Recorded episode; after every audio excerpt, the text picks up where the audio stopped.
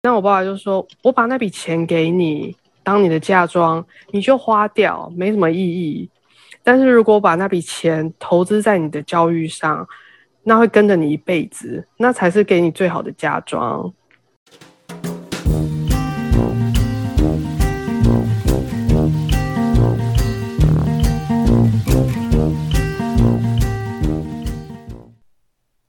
欢迎收听本集的江湖尬聊，我是主持人 Vic。本集的节目将延续上一集，跟我的大学同学 Catherine 访谈。Catherine 她是在台湾读完大学，然后去美国深造，碰到了她现在的老公，因此在美国目前居住了有十三年之久，那也生了小孩。Catherine 同时有一个 YouTube 频道，叫做 Hello Lux Kate。频道的内容在讲小资主要如何入手精品的皮包啊，或是相关的配件。那有兴趣的可以在下面资讯栏找到频道的连结。Anyway，今天刚好是美国的感恩节，十一月二十五号礼拜四。那明天就是美国的 Black Friday 黑色购物节。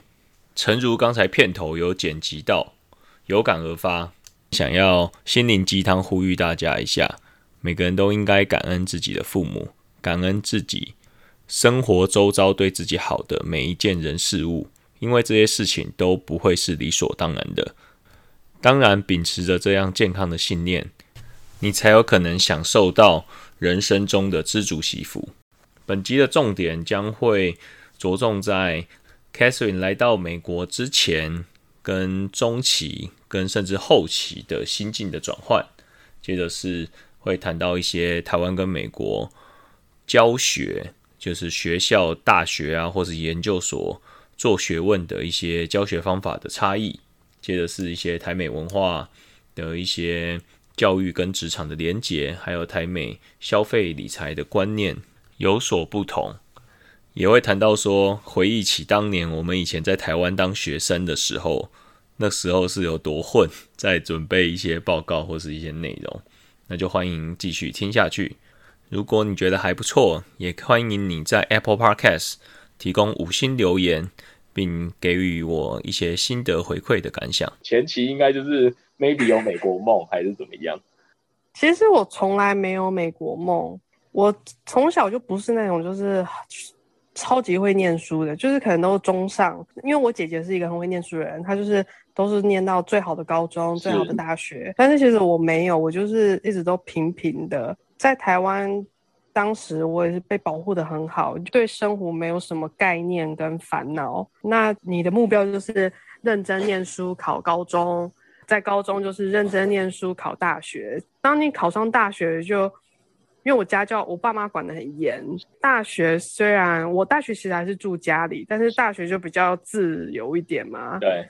然后大学又可以交男朋友啊，所以就是你对生活的只是觉得说哇，我好像变成一个小鸟可以飞，但是你对生活的概念或是。职场的规划其实没什么概念，你只觉得说啊，我考上大学，我大学毕业就是工作嘛，然后工作就结婚嘛，就是非常生平无大志。但后来我大学毕业其实也是就马上就找工作，那时候当时就去银行工作。那当时我也有男朋友，所以就是觉得说啊，就是工作结婚嘛。可是我我爸爸就是说没有，你就是要出国念书。然后我记得当时我还跟我爸爸有点就是不高兴，我就说为什么一定要出国念书？嗯，现在大学毕业的薪水就这样，硕士毕业薪水也没多高啊，为什么一定要一定要一定要硕士才可以生活？对。然后，所以我爸爸就说，他讲了一句话，他就说我从来没有对你要求过什么，对，我只是真的希望你可以出国去看看。对。然后我爸爸就说，呃，出国是一笔，就是当然我就是也是一笔花费，一笔花费，对。对，但我爸爸就说：“我把那笔钱给你当你的嫁妆，你就花掉，没什么意义。但是如果我把那笔钱投资在你的教育上，那会跟着你一辈子，那才是给你最好的嫁妆。”哇，Catherine 爸爸这个陈爸爸的这个概念，跟我以我现在这个年纪，我我就会有这样子投资子女的概念，就是真的是这样。我真的觉得投资就是真的投资这些无形的东西，然后这些无形的东西等到下就是小孩长大，马上会转成有形的力量去帮助他。嗯哼，对，就是说你给你直接给他一个现金，你直接给他留下多少什么，他就花掉，对，那他他那些东西是没有办法带给他那种 保值软软实力、软实力去成长的软实力。对，所以我我那当时我爸爸对我讲那段话是算是很重的一段话，因为就是我爸就是有点，我爸是还蛮宠小孩的那种爸爸，是所以当他语重心长的说这句话、这些话的时候，我就会觉得说，好吧，那我就出国念书吧。但是当时也是，我就是非常不上进的女儿，就我爸爸还要帮我找代办，然后就申请上学校，然后所以我就来。不会啦，然后这很正常。台湾就是 台湾有台湾的玩法。当然，出国读书第一个很吃，绝对是很吃经济能力啊，这是绝对毋庸置疑。那第二个接着就是吃，当然你的独立性跟你的语言能力能不能够真正在那个不同的国家生存下来，那这部分就就要看你个人的造化这样。所以我当当时来的时候，其实也是很很努力在适应，所以一开始就是都跟可能就是像其他人一样，就是一开始你都会去找你的舒适圈，所以你就会跟很多华人在一起，或是亚洲人在一起，因为你就会觉得比较舒适嘛，比较简单。对，但是后来我就我就发现，呃，如果你一直跟台湾人在一起，一直跟中国人在一起，你很难进步。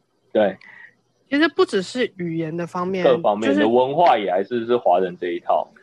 对文化方面眼，眼界看到的眼界也是华人的这一套眼界。对，因为你像你跟台湾人混在一起，你就是永远讲到电影就会讲周星驰的电影，对可是你跟美国人你讲周星驰的电影，他们不懂对，那他们讲美国的电影，你就想说哦，What's that？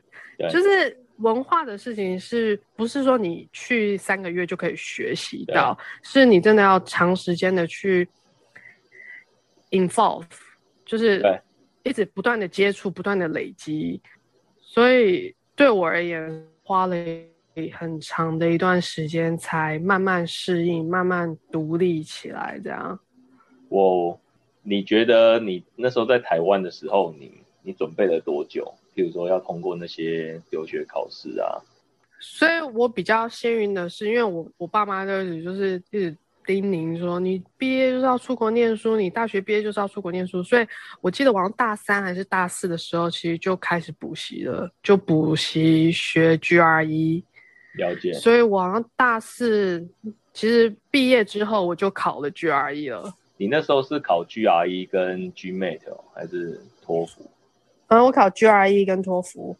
？OK，所以你是过了，就是毕业之后，你去银行工作之后，再同步再去考托福这样子。十一个月时间，然后就出国了，这样。哇，你才准备十一个月，那这样真的算很有效率的、啊。我说真的算不错的，真的真的啊、你十一个月能够不管考的怎么样，可是我说你能够啪啪啪这些程序都都做完，算非常有效率啊。补习班，台湾补习班很有用。对对对对对。那你觉得来到美国呢，有什么很大的冲击跟改变？嗯。你花了多久才你觉得稍微比较适应？一年多，快两年的时候，就因为我爸爸之我爸妈之前还是每年都会来美国看我嘛，对。然后是照我第一个 master 念完的时候，我爸妈就觉得说，哇，你你完全就是适应美国生活，所以其实我爸爸是我爸爸提议我再念另外一个比较有用的学位，因为他就说啊，你适应的这么好，就是要不要留，就是念一个比较实用的学位这样。对。你那你儿子叫什么名字啊？瑞瑞哦，，Raymond，、对，Raymond。我、嗯 Raymond 是不是应该要睡觉之类的。哦，对，他他他想睡觉，但是还在撑。Raymond, do you want to go to sleep？嗯，哦，我是说对 Ray Raymond 他是这种跨文化长大的小孩，所以我也不嗯确定是好还是不好。我我说就是好，一定还是有一些好处，是他他一定可以像林书豪这样子，就是可以看到两个的文化的差异，然后是在语言上面现在就有很大的优势。我因为我自己在台湾长大，所以我还是会觉得说台湾真的比较好。就是我在有小孩之前，就算即使我有了美国公民，即使我结婚了，即使我有工作，我就是不会觉得这是我的家。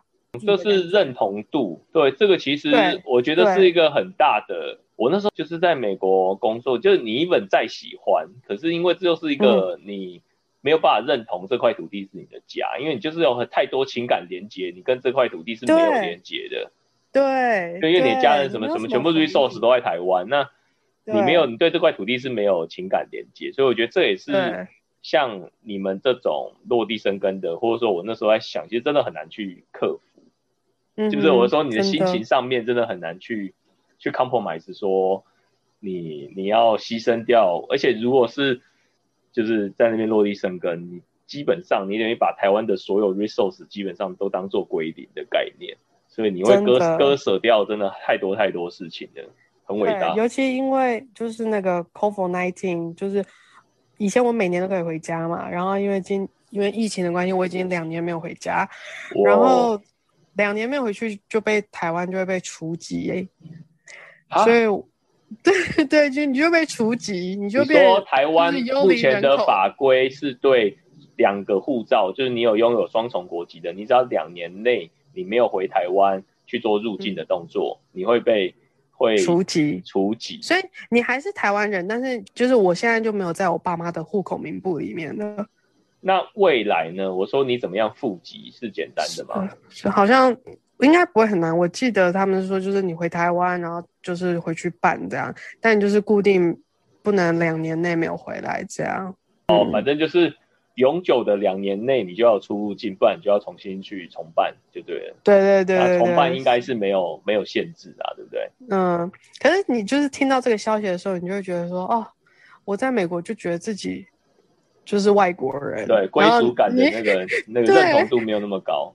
对，然后你回你现在台湾又被出击，你就觉得说哦，所以你就是有点低潮，你知道吗？我懂，我懂。觉得说，嗯，然后所以我有时候会跟我老公讲说，就是 I feel very alone，就是就是 alone，你不属于任何国家。对。然后我老公就没有办法理解，因为他就是在这里长大的，所以他就会说啊，What do you mean? You have me？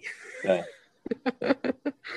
我觉得这个真的是，就是当地人是无法体会。通常大家就说啊，你自己选择。我我完全认同，就是其实真的就是每个人做的决定，就是你就是要负责。对，没错。就是每个决定都有好有坏。对，没错。没有没有什么说后不后悔，就是为自己所做的选择负责这样。就像你讲的，这个决定就是是你自己做的决定，那一定有好处跟坏处。譬如说，你会认，你会跟你。就你会遇到你老公，那你们会生下瑞瑞，那你们能够让他有一个双语的环境，或干嘛，whatever，或甚至说，其实有很大的，呃，我以前算有个同事，好了，两兄弟，好了，他跟他弟弟，嗯，因为他是跟林书豪一样是在美国出生，就是他爸爸可能去美国深造博士学位的时候生下他，嗯哼，所以他就是美国公民。那他弟弟是因为他爸爸已经回台湾了，就是他弟弟生下来就是台湾人，所以说。他像他哥哥，就是我同事，他就有很大的优势，就是像他的所有教育，他可能国中、高中就开始去美国，所有教育都是享受美国公民的那种很低廉的学费，他不用用国际国际学生，像他就有这个 alternative 的选择，你带给他的就是一个很好的，就是筹码或者说很好的选项，那未来他他要就是多一个选择，对，那他要怎么选是到时候再来讨论，对，可是你如果是。没没得选，那你就你就你就你也不用想太多。那在在这块土地还是可以生活的很好。我只是说多多了一个多了一个空间，能够去思考啦。对对对对，我完全同意。因为我觉得台湾有时候大家会有点就是，看你们就在美国过比较爽嘛。其实我觉得没有，就是每个人的人生际遇就是不一样，牺牲的不同啦，真的。嗯，外国的月亮真的没有比较圆。那其实每个人的人生就是你自己做选择，你自己做取舍，其实都有好有坏，不用去羡慕人家，然后不用去后悔自己的决定。这是我真的觉得，尤其是有了小孩之后的很深的体验。这样，真的就像我有时候回过头去，反正就也会后悔说，哎，当初是不是应该也要坚持去国外读书？嗯，真的我自己？自己回头头也是会这样想，那后来就觉得，就是当然去读或许是一个全又是一个全新的全新的篇章啦，因为你也不知道会发就是不一样，对对对，不一样。但是你没有办法去说会比较好，或是比较坏。对，因为你人生就不能重来，你只有一一一条，就是一一次走一次而已，所以对你也不知道会读完之后是好还是是坏，还是说对对对对对。对，所以我很深的体会就是觉得说，其实我们每每一个人，就是你不知道未来会怎么样，但是就是去经历、去享受，不要一直去羡慕别人，或是觉得说啊后悔，对，就是那些都是浪费精力的事情。你觉得你去美国落地一年多，那你觉得你适应了什么事情，或者说你不适应了什么事情？譬如说文化，然后语言、食物最大的挑战。对对，语言跟食物，我就很爱吃，然后台湾的美食很多，尤其我刚来佛罗里达的时候，就是像珍珠奶茶是很不普遍的一件事情对。可是我就想要喝珍珠奶茶，我就想要吃面包。真的，那可能加州比较多，那个佛罗里达应对该相对对很难找到那个时候。然后像像欧阿米索啊，我很想吃大肠面线或者欧阿米，我很我到现在还是很想吃，就是吃不美国有这到。种东西吗？你有在美国看过娃娃米索吗？就是任何地方。嗯，好像在纽约，我记得我去纽约的时候看过，但是这里真的是没有。但是我在台湾是从来没有下厨过的人，然后到现在，我现在想吃什么，我尽量就会自己弄。就娃娃米莎自己弄，对不对？我欧阿米莎还没有，就是有用过，但是没有很常用。我记得是我怀孕的时候，我怀孕的时候超想吃肉跟面，对，真的超想吃的，所以我就去买自买回来自己做肉羹，然后自己勾芡，自己勾芡是自己。对自己做肉羹，买那鱼浆自己做，因为那时候怀孕的时候真的超想吃的，哇，好厉害所哦！以我很想念台湾的美食，真的。然后尤其是，就算你说台湾的美食，你可能就想说啊，就吃亚洲菜，可是其实最想念的就是，对，最想念的其实就还是妈妈的家哦妈妈常菜。的家常菜，对，就那只那个味道，就是没有人可以取代，然后你真的就是吃不到。哇，真的是那个哎、真的是。嗯。其实我觉得长越大，我不知道你们很常看一些电影，就长越大，好像我前阵子就看一些老片，嗯哼，就是我就看那个李安，李安的那个三部曲，就是李安最早以前拍的什么推手、喜宴、喜宴，饮食男女嘛，对对，然后是三部曲，它最早期的电影，然后里面就很多都在讲台美的文化差异，因为很多背景设定是在美国，都是那种早期的华人移民，那你就可以完全跟你现在讲的，跟你现在讲的是很相像的，他们碰到的文化差异，对，然后他们碰到的文化差异、语言，然后甚至食物上面，嗯哼，像鸡脚，你喜欢吃鸡脚吗？我我超爱，吃鸡脚，我超爱吃鸡脚。可是鸡脚这个食物对我老公来讲就是一件很恶心的事情。哦，因为老外不吃那个、啊，老外不吃内脏，不吃这种手这种这种去，就是手脚这些的，他们不吃。，对，然后猪血糕我也超想吃，超想念。可我老公也是觉得这什么东西啊？嗯哼哼哼。那你们那边有华有那个吗？China Town 那种东西吗？我们没有 China Town，但是就是现在因为越来越中国，越来越多中国学生过来，所以其实就是像珍珠奶茶店就比较比较多，然后亚洲餐厅也比较多，然后有中国超市啦。哦，对，亚洲超市、对中国超市。对对对对对，所以是比较方便。像哎，像我前上个礼拜在那个 Costco 还有买到益美的那个泡芙，哇哦，马上扛了一箱回来。他进军在美国的 Costco 卖哦，哇，对，而且你知道人就很奇怪，像以前在台湾泡芙也觉得还好，然后以前在台湾其实我也不太吃月饼。太对。太阳太阳饼、蛋黄酥其实很少吃，但现在就是你只要一看到就一定马上扫，马上买，真的，人就是很那个奇怪。哇，这个文化背景，我说这个这个真的是思乡情切，因为我后来有在大陆工作，嗯二零一三、二零一四在大陆工作，然后在大陆工作的时候也是每次就是每次这种收放假啊，每周扛一大堆台湾的食物去。真的，真的，我我每次回台湾的时候，我妈都帮我买超多东西，就是行李都是搬吃的。对啊，我觉得这个这个就真的还是不一样，那个代表的意义真的是完全不一样。对，我觉得其实真的，我我我就是到后来你吃的其实不是东西，其实是一个回忆，一个意义。哇，真的。那你读书的时候啊，就是包含你读两个 math，中间有没有碰到什么有趣的过程？我念 education 的时候，其实有比较挫折，因为那个当时我是就是唯一的亚洲学生，全班唯一的亚洲学生。那有其他国际学生吗？班上没有，其实所以其他都是 local 为主。对，哇，对，那真的蛮。所以当时对，然后当时就是嗯。你也会听到一些很奇怪的问题，就是有些人说台湾台湾是什么？呃，你们你们国家很穷吗？所以你要来这边？就类似这种，就是很很屁孩的问题。屁孩的问题。对对对对对对对。所以当时我念教育系的时候，其实没有很开心。对。然后第二是我对美国的教育体系，其实当时并不是那么了解。对，不熟悉啊。还有美国上课的。的情况，就像我讲之前说，就台湾上课真的你就是坐在那边记笔记、听课就好。可是在美国就是很爱有什么讨论呐，然后问问题啊，然后就是什么案例说明啊，我就觉得哦好烦哦，好烦哦。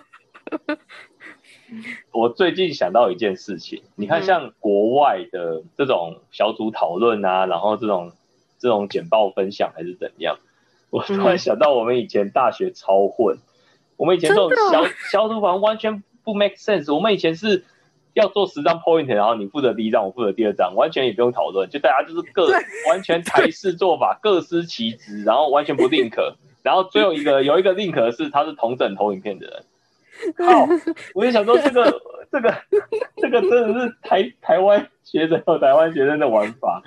这个 跟老师的初衷，你要那种互动、讨论、火花，甚至还要有思辨的过程。然后你们在全全组四五个人想出一个 output 的呃呈现的方式，然后可能大家这样子呈现上来，这是可能老师的初衷。就台湾学生或者说我们以前真的太混，我们以前居然用这种拼装车的方式。而且以前记不记得，我们就是如果要写 paper，然后就是。大家都还上网去抓，然后就就就复制贴上。对，完全是拼装车，我的天呐！对，所以我就我也是后来 后来再去，就是再再去读，我才发现哇，嗯，原来其实是老师的初衷是这样，那他希望期待的火花也是大家有这样子强烈的互动，因为其实这就跟职场上一样，你在职场上。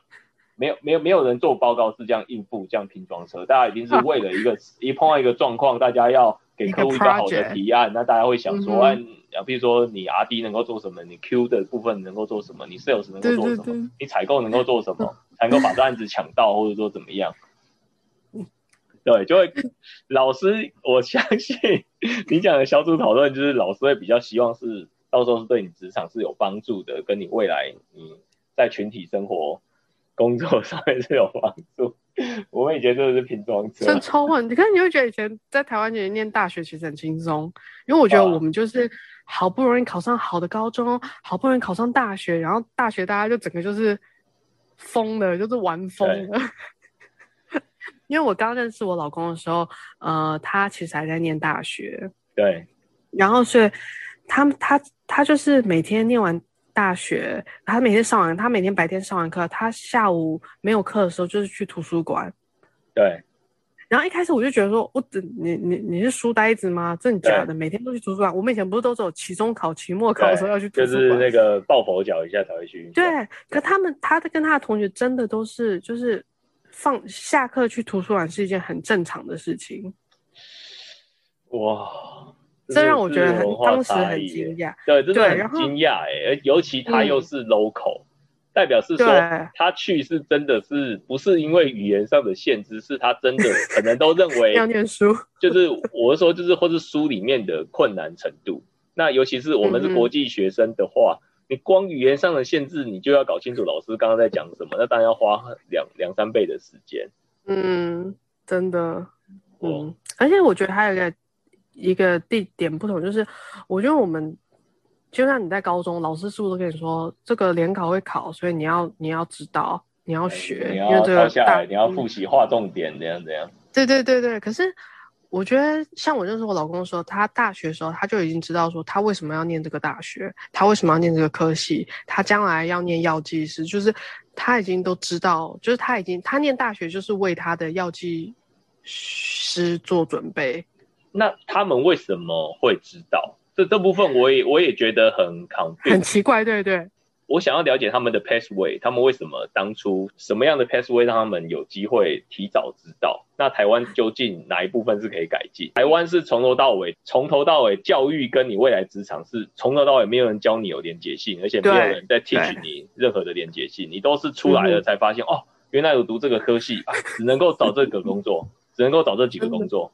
所以我我小孩还小，所以其实我也不是很明白。但是大部分就是我听我老公说，就是因为他们高中是四年，不像说我们台湾高中是三年而已。对，像他们高中四年的时候，其实就他们的高中四年就有点像我们的大学，就是开始让你了解不同的科系是干嘛，然后让你知道说他们他们还会安排就是不同职位，就像律师啊、医生啊，或是工程师来学校，就是跟同学交流，对，让你知道说我这个职位是做什么，然后我有什么学历，所以我可以做这个工作。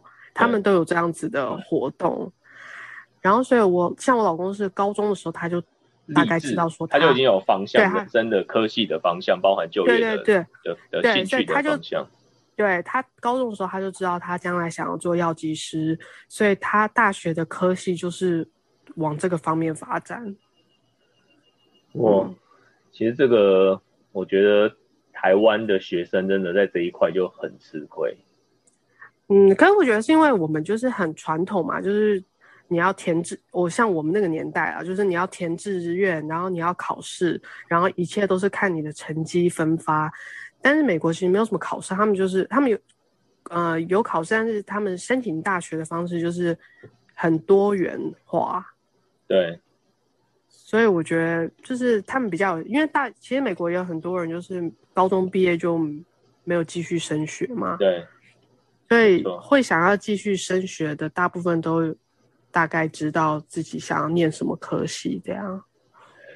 我觉得还有一个很吃亏的地方是，因为毕竟就是美国的资源多，所以美国的、嗯就是你要真的讲，就是行行出状元，在美国这件事是真的会发生。可是你在台湾这个市场小，资源也少，人口结构也嗯相对少，然后密度又高，等于大家就是要、要逼得你要跟人家竞争去去抢更更好的资源。你就只有那几个产业或那几个领域是你所谓的父母期待的行行出状元。对对对对，父母期待的，对的你台你美国哇，你讲比较夸张，你可能美国做那种服务业或者做那个，你还是可以享受很好的生活品质或生活水准。嗯你在台，因为那时候我去美国，我记得我好像有跟你分享过，那时候我要去修脚踏车，嗯然后在美国打工的时候修脚踏车，修脚踏车，然后后来那个脚踏车是五点关门，那我们大概是四点左右才下班，那我们就是嗯。又又有一段距离，我们好不容易把掰咖的脚踏车牵过去，因为爆胎了。然后前过去，嗯哼那那已经四点五十分了。然后那个老板就是急着要拉下铁门，他就是骂我们，他说骂这这这东西，然后说怎么怎么你怎么又来修？怎样怎样讲一讲，然后讲一讲，我就说啊那个爆爆胎，然后他就骂说、哦这台脚踏车就是 junk，就是垃圾，你是在你是在那个 Costco 还是沃尔玛买的？哦这种东西垃圾，你不要再买了。然后我很忙，然后我就帮你修完这一次，我等下五点我要出门，反反正类似这样。然后我想说，你只是一个。这以台湾的概念是，你就是修脚踏车的，我今天都拿过来给你修，你还这么修，你还拿撬，然后结果老板的那个车库，因为他在车库修脚踏车，老板车库旁边就是一台游艇，然后他就是开那种哦 truck，、哇那种那种拖曳车 truck，然后就是拖着游艇，他一修完脚踏车，铁门一拉，我们还在现场，他就直接开门去飙船，出，对，去飙船。我想说，哇，这个生活我在台湾 怎么可能享受得到？这个这个这个坏坏我的三观呢，整个觉得哇超大的 shock。可是有一点不同是，就是台美国，嗯，我们通常看美国人会觉得说，啊，他们好像生活品质就是蛮好的。但是有一个观念是跟台湾人非常不同的是，美国比较没有储蓄的概念。就是美国，我身边有就是同事，他们是真的是靠着 paycheck paycheck，就是他哦，我我这礼拜剪我要剪头发哦，可是这礼拜五才发薪水，那我要礼拜六才可以去剪头发。你就会觉得很不可思议，你就觉得说，我都但你没有钱剪头发吗？因为像你现在是在一般的公司行号，一般公司行号职员也会有这种状况，而不是仅限于服务业就对了。No No，我觉得是美国的，就是概念，就是消费习惯，他们就比较当用，嗯，活在当下，然后比较没有储蓄的概念。嗯，美国很多人都有信用卡的那个借贷。对。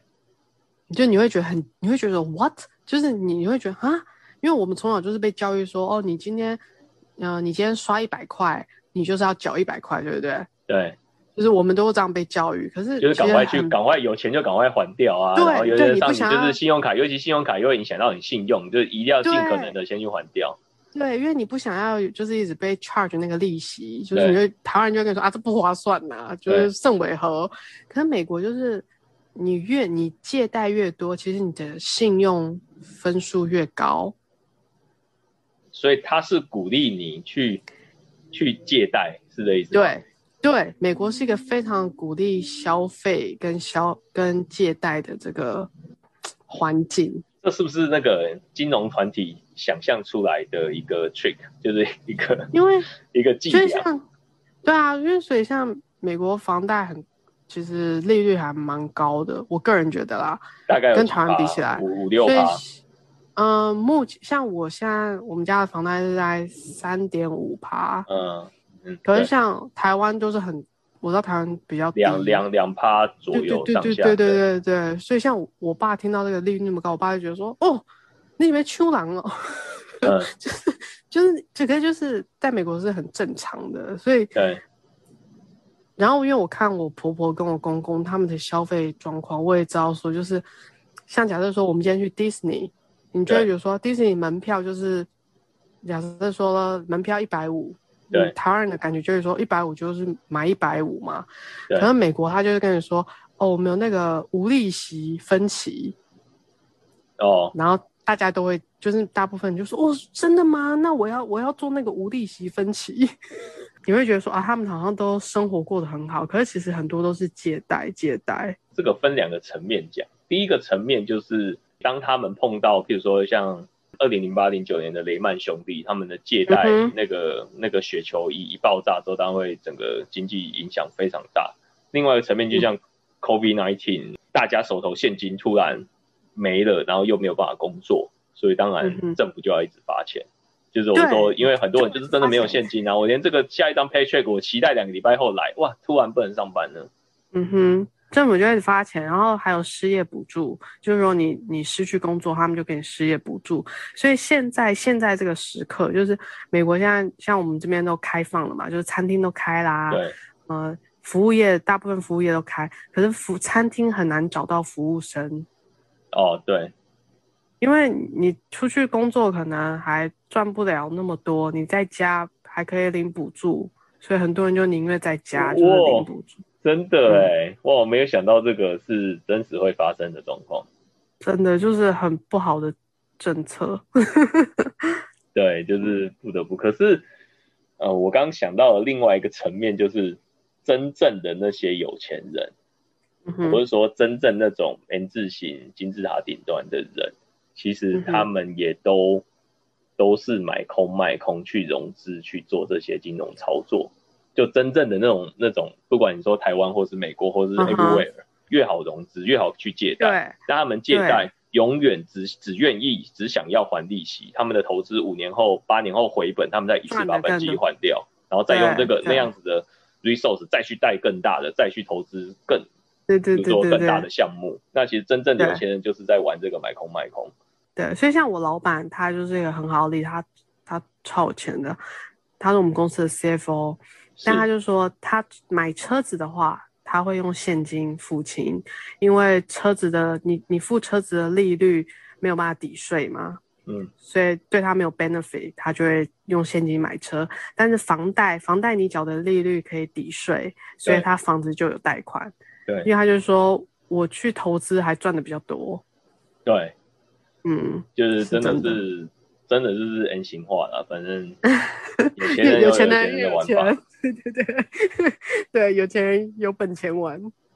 真的。那你后来来到美国工作，跟你的那个读书的嗯心心情差异，应该又是就是来到美国的职场那个感觉，应该又完全不太一样。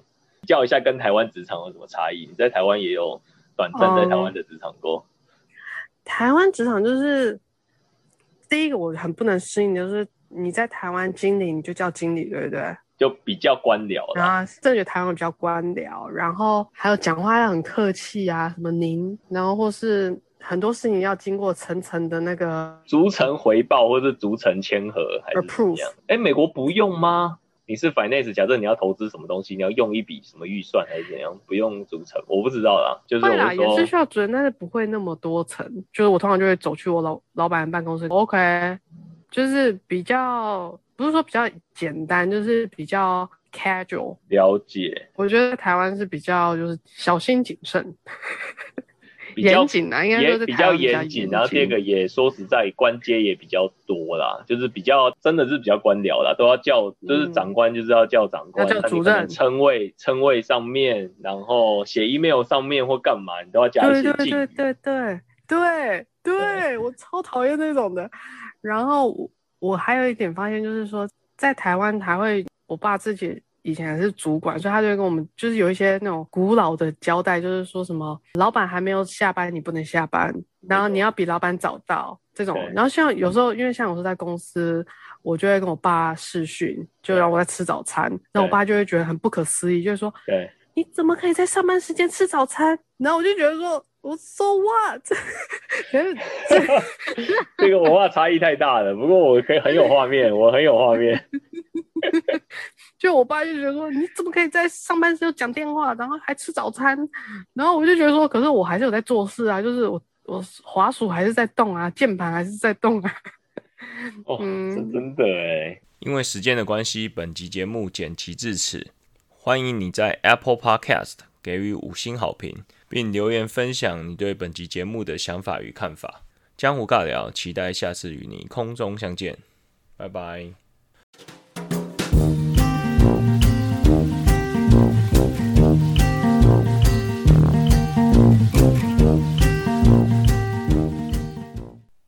你们疫情怎么样？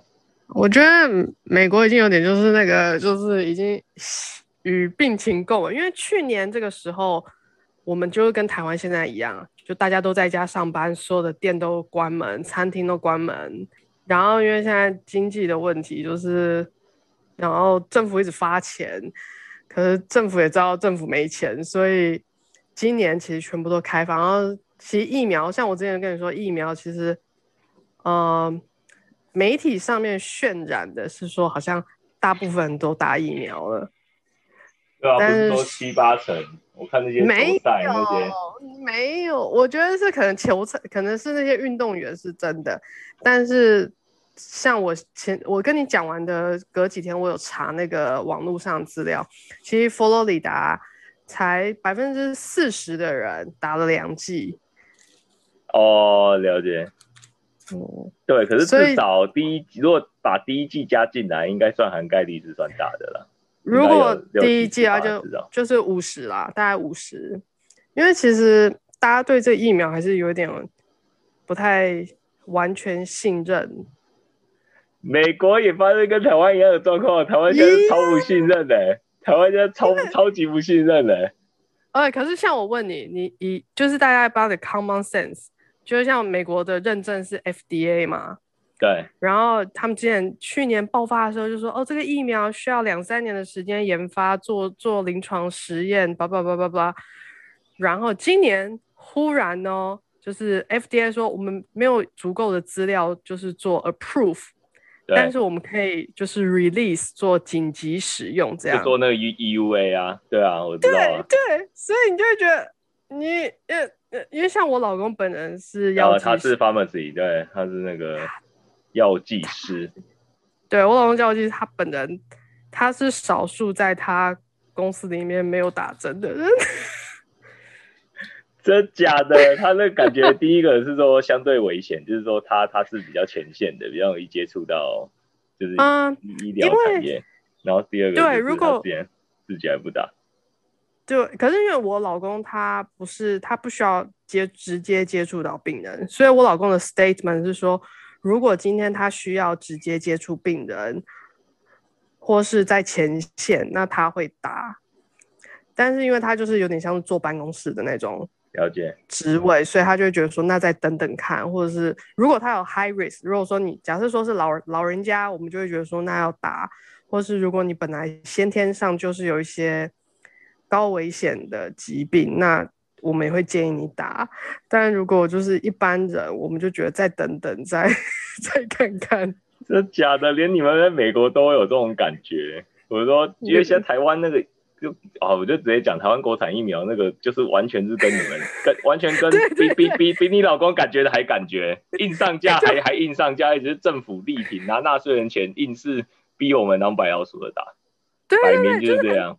可是你们那边至少有三四支可以选啊，我说至少哦三四支可以 alternative，而且有些还是非国产的，就非美国制的、啊。对了，但是像现在你其实不是美美国人现在打两针了吗？对然后所以他们现在就说，哦，年底要你要再打第三针，就是那个 booster。你是说印度的那个吗？还是说没有美国的，就是说 Pfizer 啊，或是就是这些都说啊，你可能我们今年年底或是明年年初的时候就需要再打第三剂，就是加强。哦，对啊，因为有变种啊，有什么英国跟什么印度的，对，所以嗯。大家就说这个就是没完没了的一直打，就是，哦，也是哈，所以也不是我我不是反 facing，就是就是一些像我们小时候打的那些注疫苗，我们都有打，然后我我小孩的预防那个对小孩子的预防针也有打，但就是对于这个 COVID nineteen 的，我我就觉得很紧急，就是觉得说，哦，去年还说需要两三年的时间，然后今年就马上，哦，大家都可以打，大家都可以打，是啦，是这样讲没错啦。我我有看台湾跟美国的防疫的风格的比较啦方式，对方式，让你台湾就是什么对追求零确诊，然后美国其实是不太追求零确诊，美国就是追求对疫苗普及率。台湾好的地方就是他们都会去追踪你的接触者嘛，哦，然后会去预防什么的，对对，对对对对，美国是没有在这样，美国就是 每天嗯数据一直增加，其实大家久了就没有那么 care 了，你知道吗？是啊，我我也能够理解美美国的这种这种风格啊，美国这种